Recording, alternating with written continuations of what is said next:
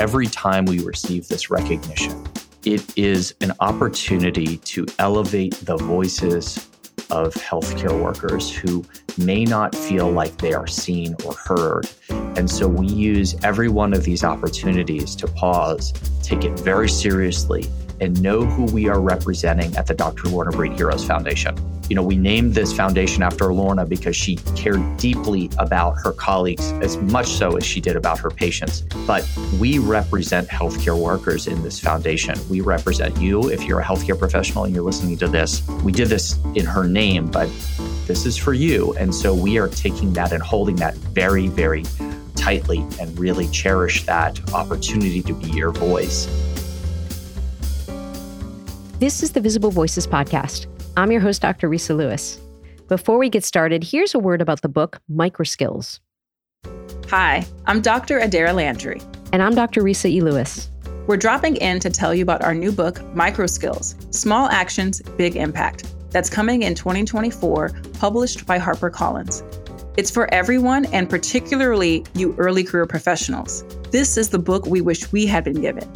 We believe every goal, complicated task, and healthy habit can be broken down into simple, measurable, and tiny skills that can be easily practiced and learned by removing obstacles, overcoming assumptions, and maximizing your potential at work and in life. Microskills is our gift to you. It's fun and efficient. Our promise is that if you buy this book on a Friday, you will be better at your job by Monday. Watch this space for more information and have a pre order soon. Hi, listeners. Thanks for joining. And I want to start with a trigger warning. Today's topic is suicide, physician suicide, prevention, taboo, awareness, and more. You can turn the episode off at any time and come back to us, or not come back to us at all. This year, 2023, Corey and Jennifer Feist are being awarded the Surgeon General Medallion Award for Health by the Surgeon General of the United States of America at the Kennedy Center. My two guests today are Corey Feist and the Chief Medical Officer of the Dr. Lorna Breen Heroes Foundation, Dr. Stefanie Simmons. As means of background, Corey is a healthcare executive with over 20 years of experience. He's the co founder of the Dr. Lorna Breen Heroes Foundation. Stef is the Chief Medical Officer and a board certified emergency medicine physician and healthcare executive.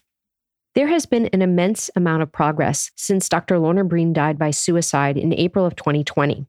On March 18, 2022, the Dr. Lorna Breen Healthcare Provider Protection Act was signed into law by President Joe Biden. This bipartisan bill was developed to address the high rates of burnout among healthcare professionals as well as the high suicide rates among doctors. Let's get to the episode.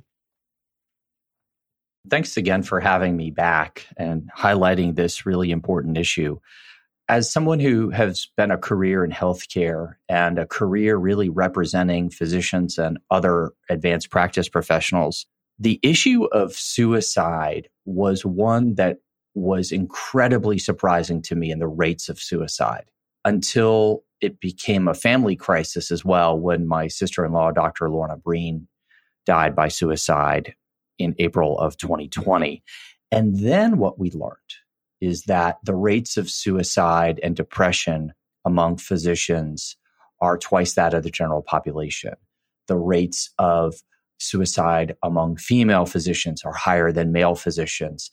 And the data goes on and on to a point where it's at beyond a crisis level, but nobody was talking about it, or they were rarely talking about it. And so what I would say about this issue is there are a number of drivers and there's a number of solutions. And one of the most important things that we can all do is simply discuss this topic openly and create an environment where people look out for each other and themselves and understand the connection there to patient care. So many physicians and other healthcare workers are suffering in silence with their own mental health journeys with their own sense of hopelessness and feeling trapped in roles and jobs that they are no longer finding satisfying. And when I think of NPSA Day and the actions that can be taken to make a difference in healthcare workers' lives and physicians' lives, it really starts with questioning the stigma and the systems that we've been trained up in, realizing that being smart and strong and tough and good at the work we do doesn't mean being perfect or superhuman or invulnerable. And that by sharing and supporting with each other, we can be stronger and better than we can suffering in silence alone. Yeah. Episode 19, listeners, was recorded in 2020, and Corey joined me along with three others. And actually, I think it was one of my sole episodes where I had four guests, and I said to myself, Self, I think four is a little too many because I, I just couldn't give enough airtime. And nonetheless, the quality of that conversation, the importance of that conversation obviously has stayed. And you joined again in 2021 with Dr. Carol Bernstein, episode 58 listeners. And we're here today to speak about this topic because it's not a one and done. This is ongoing. This is a commitment. This is a lifetime commitment. And this is a commitment to culture change. Stef, you brought up stigma. And in our episode with Dr. Carol Bernstein, we talked a lot about stigma. And I would love to know some data about what has changed in terms of stigma. What does that look like in terms of, say, hospital credentialing, state licensing, and just the overall environment for physicians in healthcare? Before you answer, let me just say I'm a little skeptical. The reason I'm skeptical is I have many physicians come on the podcast and they say, well, we encourage trainees to get help. Well, you know, we stop and we tell everybody self care, get mental health support. And I feel like it's now at least, yeah, it's mentioned, but I think the logistics are still difficult. And there still is this feeling in medicine for physicians that you can't talk about, you shouldn't get it, definitely should not report it. Anyway, yeah, take it. So there's really three forms of stigma that we need to talk about. I'd like to lay out what those are, and then maybe Corey, you can give us the update on where we are with the states and credentialing. The first is internal stigma, which is our own beliefs about what we're allowed to do, the help we're allowed to get, and who we are. That can be part of what we hear growing up, part of what our family belief structure is, and what we experience. Then there is external stigma, from our profession, what we hear from our teachers, our professors, the hidden curriculum in medical school and residency about what's okay and what's not okay, what we see and hear other people saying or doing when they talk about colleagues who have had a mental health diagnosis, who have struggled with an issue at some point in their career, and frankly, how we talk about patients too. Because when we do not speak about our patients with mental health diagnoses and treatment with respect, that comes back to us and our own belief system. So that internal and external stigma is really critical. The last type of stigma is institutionalized stigma.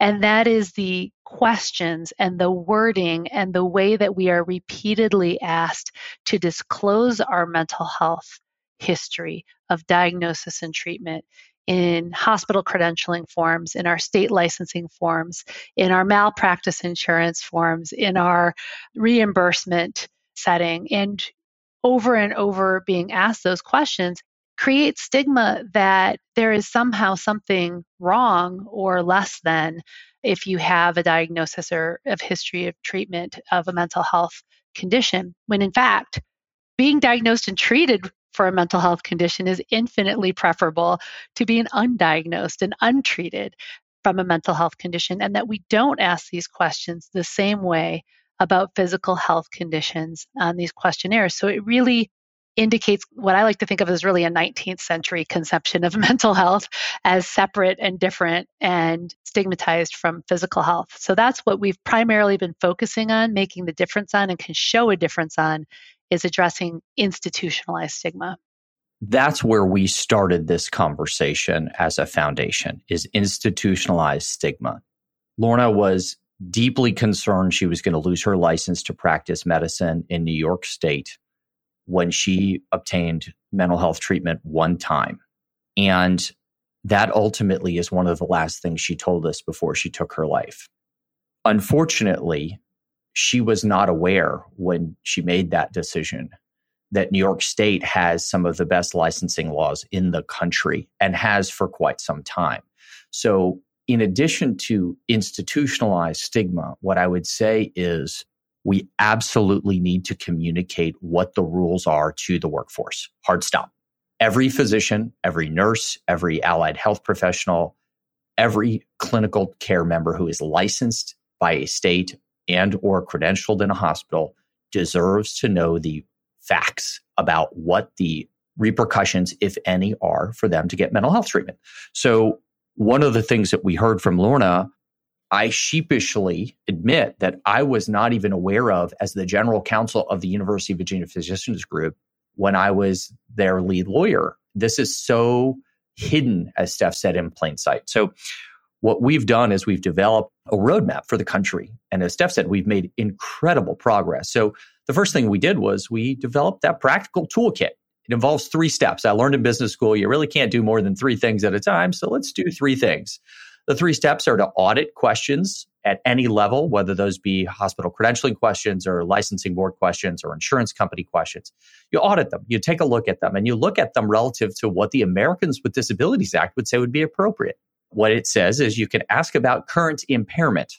That's it. You can't ask in the last five years, have you, or have you ever in your lifetime, or questions like that. Those are those questions that physicians in particular are concerned about. So then you audit the questions and you change them we give organizations three choices. Again, three, everyone likes choice and everyone likes three, right? So we say, make your questions consistent with the Americans with Disabilities Act. Don't have any questions at all, or go beyond that and ask for an attestation of well being, like the states of North Carolina and Mississippi have, who clearly connect well being of a clinician to their safe patient care. So that's what we did. We published this toolkit in November of 2022. At that time, we also published an audit of medical licensing across the country. And at that time, we identified that 19 states were compliant with one of those three areas. And we recognized them and we created a national badge recognition program, which is under our national call to action, which is all in well-being first for healthcare. We gave them the Champions Challenge badge for licensing and credentialing. And between November and May of 2023, we moved the country from 19 states being awarded to 21 states. And then something happened that was absolutely magical, which was that when I took the stage at the Federation of State Medical Boards annual meeting and awarded 21 states the Champions Challenge badge, as soon as I got off stage, 13 other states came to us and said, We are ready to make these changes. And so, as we recognize National Physician Suicide Awareness Day this year, we have now the majority of the states in the country that are free from licensing stigma or repercussions for physicians, which is incredible progress and can show you what you can do. And, and that was basically a 10 month endeavor with focus, with attention, with practical tools. We've done that. We've also been doing it in hospital systems. In that same time frame, we moved all of the hospitals in Virginia, our home state, from zero hospitals compliant with our recommendations to now over 75% of the hospitals in the Commonwealth of Virginia. To give you just a number, when it comes to the national licensing number, this means that over 500,000 physicians across the country are now free from stigma or professional repercussions when it comes to their licensing. Over 500,000. And those are real numbers where we can say, you know what? This is called progress when you focus on these issues, when you give practical tools, you can do this. And the numbers are growing and growing. They've grown to Henry Ford Health System in Stef's backyard in Detroit. They've gone to Northwell Health System in New York, the largest employer of healthcare professionals, or I think is the largest employer in the state of New York. But so we're, we're cascading this. The last thing I would say is we came together with NIOSH, which is the occupational safety arm of CDC. And on May 18th, I think it was, we launched a joint statement with NIOSH challenging all hospitals in this country to use our three step toolkit and obtain that Champions Challenge badge. And we're seeing just cohorts of hospitals come to us in groups, either at by states or just large health systems, and saying, help us. And I will tell you, one of the things that's amazing is that we receive zero pushback to our feedback. Everyone's like, thank you so much. We hadn't looked at these questions for years. And thank you. And they're embarrassed when they look at them. And so this is not hard. It takes focus, it takes attention. And the pendulum had swung way too far in the wrong direction. And now our healthcare workforce needs to be able to obtain safely the same mental health treatment that they prescribe to their patients. It's really important to note that these questions are not evidence based to prevent patient harm. So we occasionally will get questions about like aren't there laws right that require us to use these questions and in some states there is a central credentialing application which also can be changed but there really isn't a regulatory body out there saying you need to ask about mental health the joint commission has issued a statement saying it's not us, right? And so as we're going through, we really are talking to hospitals and health systems about the origin of these questions, the rationale behind them, and the importance to their workforce of eliminating these questions. Thanks for that. I was going to say that, you know, listeners may be a little confused. Like, I don't understand the logistics. I'm not a doctor. I'm not in healthcare. And to be clear, just as in most professions, you have to apply for a job. You have to apply, for example, credentials to work at a hospital. You have to get licensed, and it's a state by state license. And listeners, when we apply to get a job to work in a state, there is a whole form to fill out, like I'm sure you're familiar with. And in these questions, Dr. Jessi Gold was the one that said in our first episode that these questions used to be listed uh, in the section that talked about ever being convicted of a felony, being a convicted criminal, or being a pedophile. And the fact that there has been this culture change. I think one of my questions way back buried was, has anything changed? And the answer is, yeah, things have changed. And Corey, thank you for those numbers. I want to shift focus on you, Stef. You are Chief Medical Officer of the Dr. Lorna Breen Heroes Foundation. And this is not just professional this is personal. I'm curious if you can share a little more with the listeners. Sure, happy to. I don't think you do this work unless it's personal on some level, honestly. okay. Anyone who's doing it, whether it's your own story or a, a friend or a family member or even a colleague, but I really started to think about and take action on professional well being as a resident and maybe even germinate the seeds of that interest as a student seeing my co students who struggled during medical school, close friends who weren't able to complete medical school, not because they weren't capable of the rigorous work or clinical load, but because they lost a parent and had, you know, reactive depression during medical school and then and then weren't able to finish or come back. In residency, I was on the five and a half year emergency medicine residency track, which, you know, some people don't know exists, but it does. You do that by switching out of anesthesiology into emergency medicine and having two children while attending an academic program. So it was a wonderful experience in many ways. I had a lot of elective time because of my double internships. And I developed postpartum depression with my second pregnancy, pre and postpartum depression. It was during that time that I started a Robert Wood Johnson Clinical Policy Fellowship. And I had the experience of applying for my first jobs, participating in a, a rigorous fellowship while raising a four year old and a newborn with postpartum depression. And I did not feel at that point that I had the option to get any mental health help because at that vulnerable point where you are applying for disability insurance, you are applying for your first job, you are getting your non learner's license, you are credentialing at your first hospital.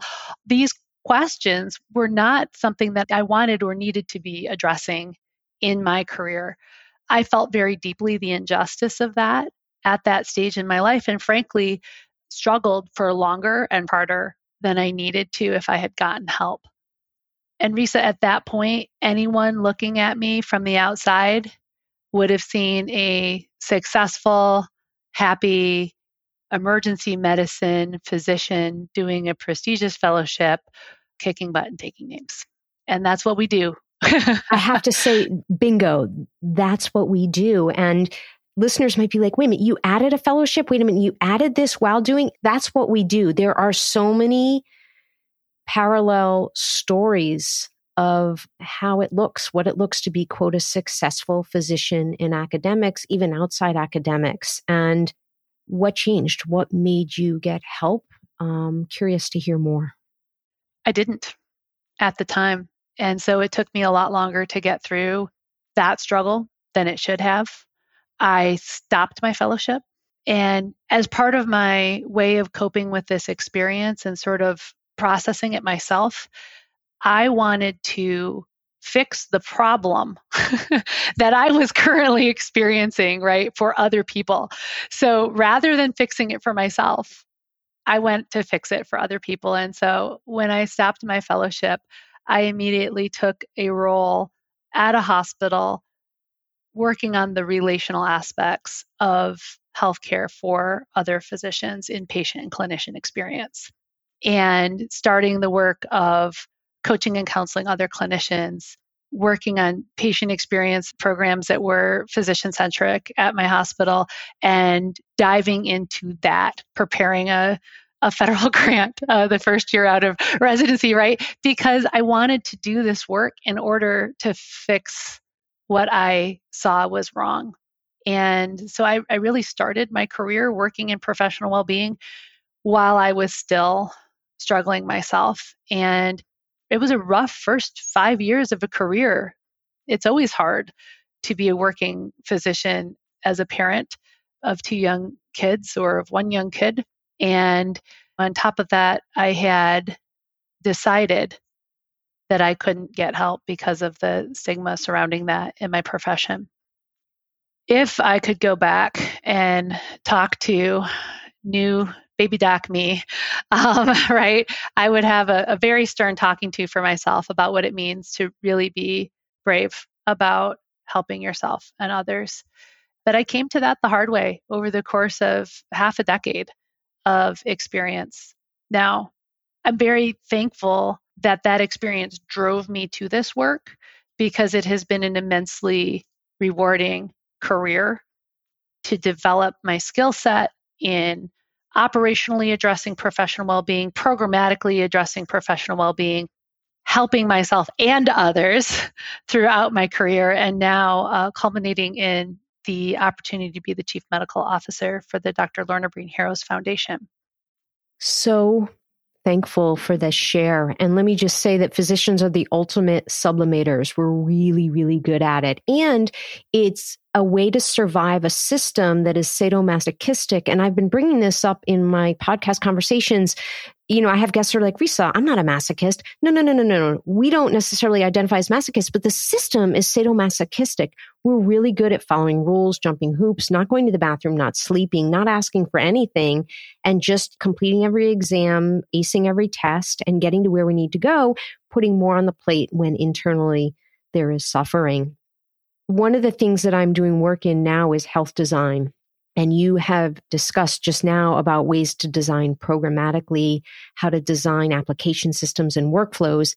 And I'm wondering, there's been a lot of attention to designing the built environment, buildings for better behavioral and mental health. And I'd love to hear each of your thoughts on how we can design better buildings, better healthcare environments for the prevention of physician suicide. Corey, why don't you take a stab and then and then Stef? Sure. I'd answer that in a couple ways. First of all, you have a difference between burnout and depression. And I think it's important for the listeners to know that burnout is an occupational disorder. It is not a mental health disorder. It is a normal reaction to a stressful work environment. Depression is a clinical uh, diagnosis and it needs to be treated as such. And so I'm going to answer that question first when it comes to burnout. Then I'm going to answer it to depression because I do think we need to do both because the rates of both are unacceptable. So, from a burnout perspective, when we look at the data, the number one driver of burnout of healthcare professionals continues to be too much administrative burden.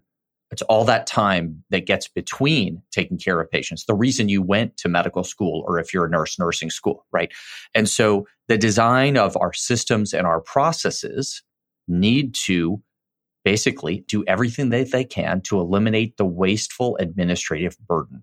That can come in the design of the buildings, making it incredibly efficient to get between patients or make it so that physicians have uh, staff around them to take some of the administrative burden off. You know, frankly, first we focus on eliminating it, not just delegating it. But if you have to delegate, have that team and have that infrastructure.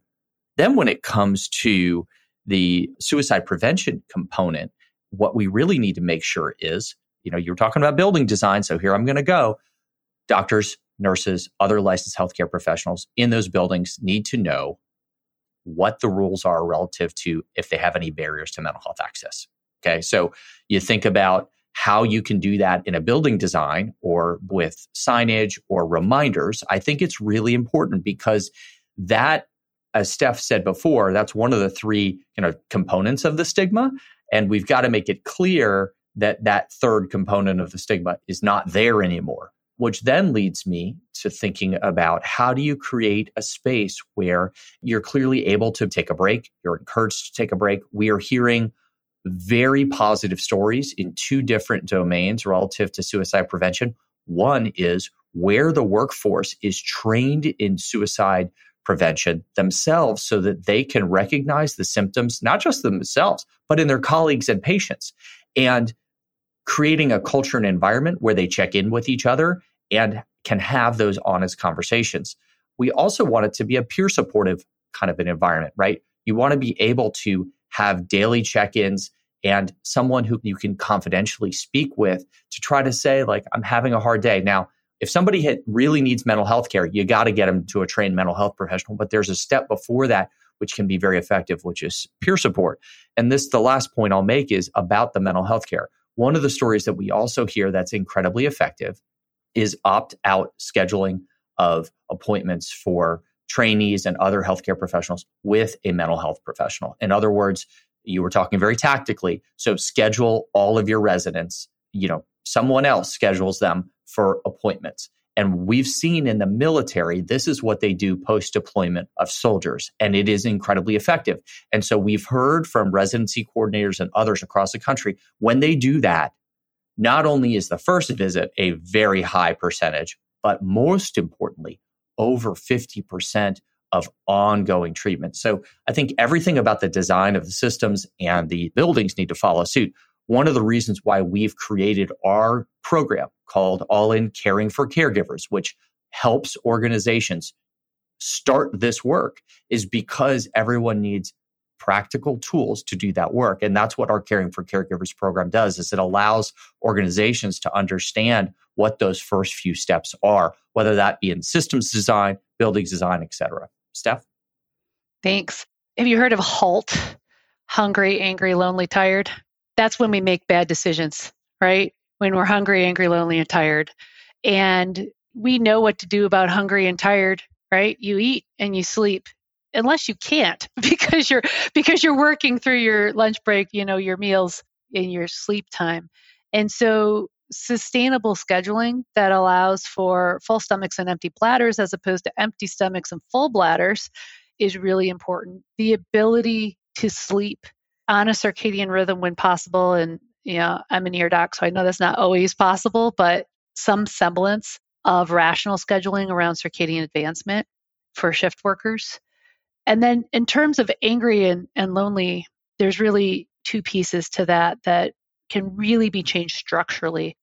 And that's making sure that healthcare workers have a voice in the design of their work, of their environment, and of their schedule so that they are empowered to give feedback that is acted upon in the design of those structures, including clinicians and healthcare workers in the design of their work environment and then also connecting them in peer groups to talk about the unique stressors that they face. What I've discovered is that peer support is repeatedly shown in research and, and evidence is so effective because there's a twofold impact. It gives you a chance to process the traumatic things you see and participate in, really the peaks of human suffering in the world. But it also shows that you're not alone, that other folks are experiencing this and processing it along with you. So, in addition to addressing HALT, my one last comment on structural improvements you know, they call the ER the pit, and they call it the pit for a reason. We don't often have windows, there's no natural light, and we know that that has impact on mood. So, in addition to the impact on burnout of structural scheduling, the ability to design your work environment, and to have peer support for both burnout and mental health, just adding opportunities to experience natural light for folks, especially in the northern hemisphere, in the northern parts of the country, where you can go in in the dark and come out in the dark for months at a time, especially in residency. Yeah. NPSA is in a few days, and the Dr. Lorna Breen Foundation has received much attention, has been successful, many awards and acknowledgments. There's a big one that we'd like to share with the audience, and I'm wondering if you can uh, tell us about it, Corey. Sure. It is an unbelievable honor to be one of a small group receiving the Surgeon General's medallion this year. The Surgeon General's medallion is the highest honor he can present to a civilian. He presents it to individuals or organizations who exemplify unusual acts of compassion, innovative mental health efforts, and exceptional leadership in advancing the well being of their communities. And Jennifer and I both received a call from the Office of the Surgeon General with this incredible news, and it is going to be celebrated at an event at the Kennedy Center, a concert entitled Songs for Hope, September 18th, just one day after NPSA Day at 7 p.m. at the Kennedy Center in Washington, D.C. And we are just blown away. And and one of the things that I would I would say is, or two quick things to say. One is the Surgeon General has been an incredible advocate for supporting the professional well-being of healthcare workers. In right after the Lorna Breen Act was signed into law by the president, or shortly thereafter, the Surgeon General issued his advisory on burnout. So he's been incredible voice. He's also been, uh, as you've probably seen subsequent advisories, he's, he's talked about human connection, the importance of human connection. By the way, these two advisories are not distinct. They are talking to the same audience in many, many ways and are very wise in their solutions. But the other thing that I would say is every time we receive this recognition, it is an opportunity to elevate the voices of healthcare workers who may not feel like they are seen or heard. And so we use every one of these opportunities to pause, take it very seriously, and know who we are representing at the Dr. Lorna Breen Heroes Foundation.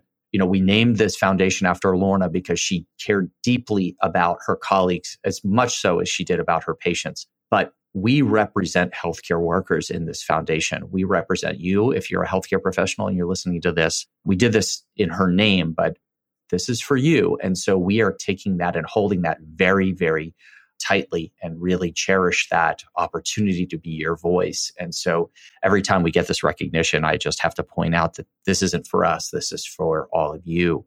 And it gives us an opportunity in a different audience setting to highlight your issues and bring solutions to bear. The Risa wrap up. Special thanks to Stef and to Corey for joining me in conversation. I really appreciate you giving time to me again this year. Audience, some take home points. Number one, thank goodness, laws, questionnaires, credentialing applications are changing. The language is changing to be less stigmatizing. We should be creating environments where people should get help, physicians should be able to get help. And what I particularly liked about this conversation is the focus on health design and health design thinking. Corey and Stef provided really good suggestions about how we can create better workspaces and workplaces, the built environment, hospitals. We can increase education, we can increase signage, we can create peer groups, and we can create buildings that have sunlight, that have natural light, and my current favorite word, biophilia. That's it for this week, audience. See you next time.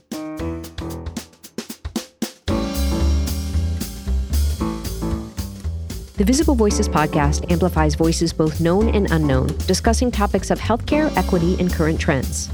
We are a production of the People's Media Network. Our team includes Dr. Giuliano DePortu and me, Dr. Risa E. Lewis. Please find me on social media at Risa E. Lewis and through the website, thevisiblevoicespodcast.com. If you like the podcast, please rate and review us. Share the podcast with a friend today. Thank you so much for listening, and as always, to be continued.